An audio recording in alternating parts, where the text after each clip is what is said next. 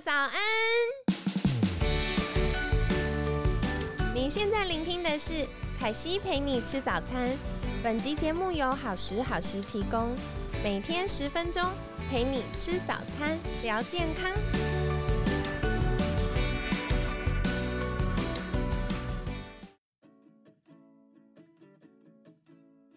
嗨，欢迎来到凯西陪你吃早餐，我是你的健康管理师凯西。今天呢，很开心邀请到凯西的好朋友盘古银法曾小莹、曾小云营运长，口齿不清。小云早安，大家早安。好的，那今天星期三了，想来请教小云的议题呢，就是我们周一有聊了爱自己这件事。可是我觉得爱自己很抽象，那具体来说，怎么样叫做好好过生活？是不是可以请小云跟我们分享呢？嗯，其实我觉得很有趣哦。我们最近常常在外面做一些讲座分享，我们常常会问大家一个问题是：请问你觉得你现在是活着还是生活着？然后大家一开始听到就呃。就愣了一下哦，然后有些人就举手活着，有些人举手生活着。我们就说，哎，那你觉得差别是什么？路边那一棵树是活着吧？应该是吧？它还没有枯掉嘛。小猫小狗也是活着，但你可能不会说那一棵树在生活着。那我们就想说，那这中间最大的差别是什么？我觉得最大的其中一个关键点，可能在于你能不能够去自主的决定你想要的生活样貌是什么。因为小狗虽然现在我常常开，之前我们常常开玩笑说，我好我希望我这辈子多做点好事，下辈子投胎变成一只小狗。因为现在的路上的小狗都可以坐推车，好幸福。可是老实说，他们很幸福，但是其实他们不太能决定自己的生活样貌，它是被主人决定了他的生活样貌。所以我们就来谈什么叫做好好生活。其实好好生活，很多人都有各种不同的想法，但是我们就去探索，就说，哎，有没有一些比较客观的一些可以依循的内容？所以后来其实我觉得蛮有趣，大家有兴趣也可以去找找看。其实世界卫生组织 WHO，他们大约在一九九五年左右，他们其实就做了一个很跨国性，大概有二十几个国家国际的计划，他们去定一个叫做生活品质指标。嗯。他们去里面哦，这个生活品质指标其实有非常多的面向，它有四大的区块，关于生理方面、心理方面，包含的社会的面向，还有整个环境的面向，其实很广。里面如果你真的要去设定它指标，大概有三十几种。然后到了好像我记得是二零零四零五年的时候，他们还把这个指标延伸到老人相关，又多了好像六个指标，所以就快要四十个指标。到了二零一九年，他们又提出了一个高龄照护指南的一些面向，所以其实加加总大概五六十种指标，你可以去，你可以一个一个去 check 你每一个分数几分哦，可能你就可以说，我生活在呃台湾，我的可能生活指标的指数可能还不错，类似这样。可是其实我们回归来，就是我们的生活面上，我不可能去看那么多的面向嘛，所以其实我们从盘古银行，我们从二零一八年开始，我们其实自己定义了一个叫做生活赋能的指标，这个生活。赋能蛮有趣，这个赋我们用的是赋予的赋，因为呃有一些专业领域的听过赋能，可能都是用附件这个赋。但我们用了赋予的赋的原因，是因为其实简单来说，就是你去你要去了解你各各种生活的面向都顾好之后，重新赋予你就是这个人个人很多不同性，可能是你以前没有，或是你曾经有，但是你已经遗失的某些能力。所以其实我们透过了，我们就定义了一个叫做生活赋能的指标。那这六个指，它里面有六个指标，我觉得非常的好记。大家现在反正你是在听 podcast，所以你不用动你的眼睛，你可以把你的眼睛闭起来。我们来教大家理解一下这六个指标。这第一个指标其实叫做，呃，假设你今天看到一个人，你一定会先看他的脸。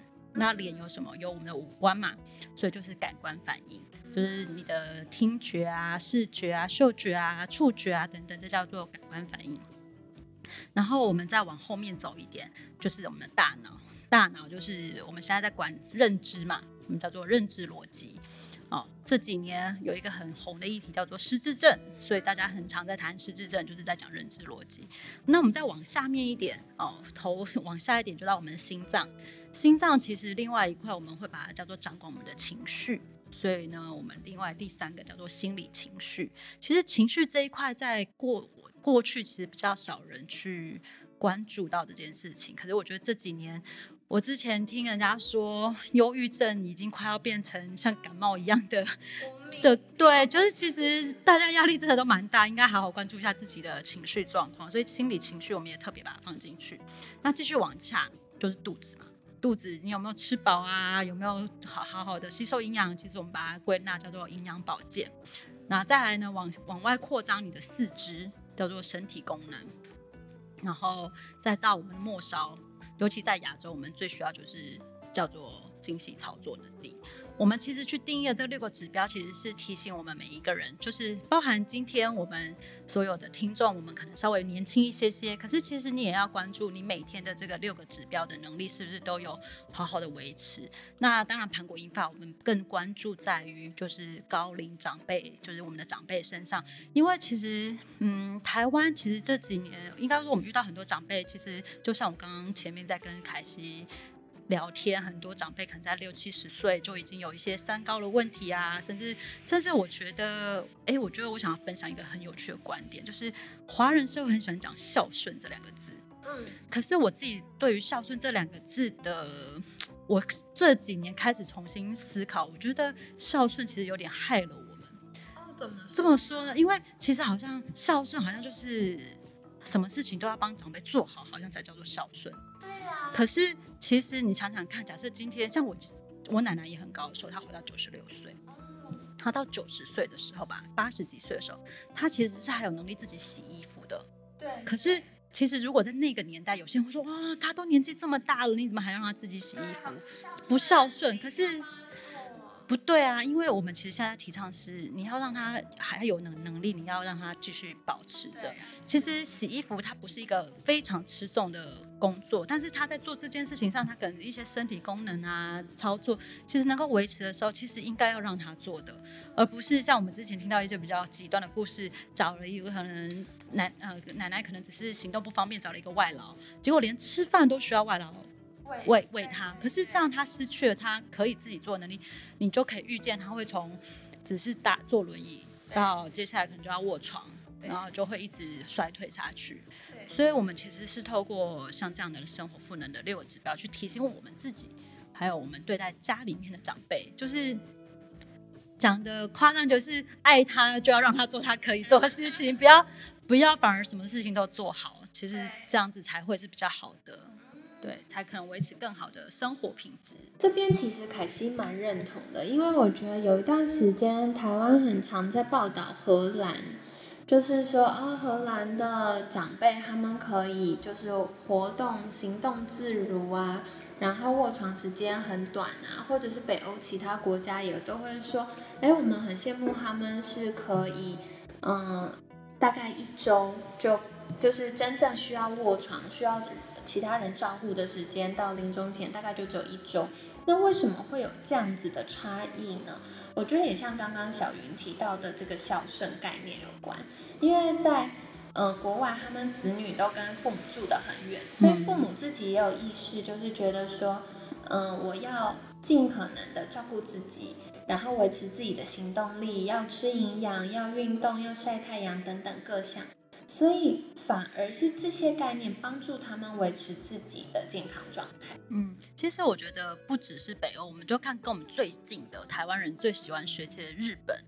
其实我觉得日本也很有趣的是，很多疫情前，我相信大家很应该很常去日本玩。其实日本加上因为他们的高龄比我们大概提早了十年的时间，所以他们的高龄化非常严严重。好了，可是其实日本的长辈他们也跟就是子女很多其实是不住在一起的，尤其日本的房子都小小的，所以其实日本的长辈的自主能力是很强的。我觉得其实那是一种观念的问题，他们就是已经内建了哦，没有关系，我只要能够靠着辅具，我就可以呃自就是行动自如。因为其实我们遇到很多长辈，比如说我们会有害怕他有跌倒的风险，会建议他们要拿拐杖。可是其实很多长辈会说：“哦，不要了，我好像拿了拐杖，就是就好像就是等着我老了或者是什么。”可是其实我们现在也一直在尝试的一些我觉得是一种不同的沟通方式。就是这些东西不是代表你老了，是你用了这些辅助的工具，是可以让你的生活自主时间变更好、更长。那不是很好吗？就像我们常常开玩笑说，全台湾最使用最高的辅具叫做眼镜。全台湾的人大概有百分之九十以上，但是我不会因为觉得我使用眼镜很自卑啊，甚至有些人觉得哇眼镜很帅啊，它是个配件。所以我觉得其实是呃理就是观念的问题。其实我觉得我们现在也一直在试着，包含我们自己的家人啊，不要说我们服务的长辈，也在用新的思考方式在跟他们做沟通。嗯，蛮好的耶。这边就是跟大家分享哦，我们有生活赋能指标，总共有六个不同的面向。那大家听完也可以解释一下自己的生活有哪些需要增加，或者是哪些已经做得很棒的地方呢？那另外，我觉得刚刚小云提到一个，就是我们可以开始用新的眼光去看待这些我们过去会觉得呃有点障碍的这些东西，比如说像刚刚说辅具。嗯，凯西自己的爷爷奶奶都很高寿，就是奶奶现在还在，已经九十六岁了。那爷爷那时候也是到九十三岁才离开。那嗯，我的爷爷奶奶他们就会很习惯用一些，比如说买菜要用小推车，然后或者是会用拐杖。那他们完全不会觉得这是一个尴尬的事情，因为他觉得我只是用一个工具就可以让我继续生活自理。他们就觉得这是很棒的，而且他持续的获得他想要的自由，就不用管晚辈有没有空，他想去哪里就去哪里。然后另外，我觉得爷爷奶奶那时候也给我一个不同的观点，是他们说如果这样可以保护我的关节，然后保护我的身体，那这样不是蛮好的吗？对啊。嗯，所以我觉得真的蛮有趣，就是从不同的观点在看事情的时候，我们就有机会获得不同的想法。嗯嗯。好的，那今天呢也很感谢小云精彩的分享哦。那在节目尾声，是不是一样邀请小云再次跟我们介绍？如果想获得更多关于生活赋能的相关概念，可以到哪里找到您呢？嗯，今天我们就多一个。其实如果你想要更了解。生活赋能的观念可以到盘古银法的官方网站。其实你去搜寻“盘古银法”四个字，应该就可以找得到我们。第一个应该就是我们，然后再来当然就是可以欢迎到我们的粉丝页，应该也是搜寻“盘古银法”。其实我们就会常常在上面分享我们最近可能做的一些新的产品或活动。那再来就是我们的 LINE 的官方官方账号，对。对，它就是小老鼠，然后 La Pangu L A P A N G U 这几个管道就可以了找到更多关于生活赋能的资讯。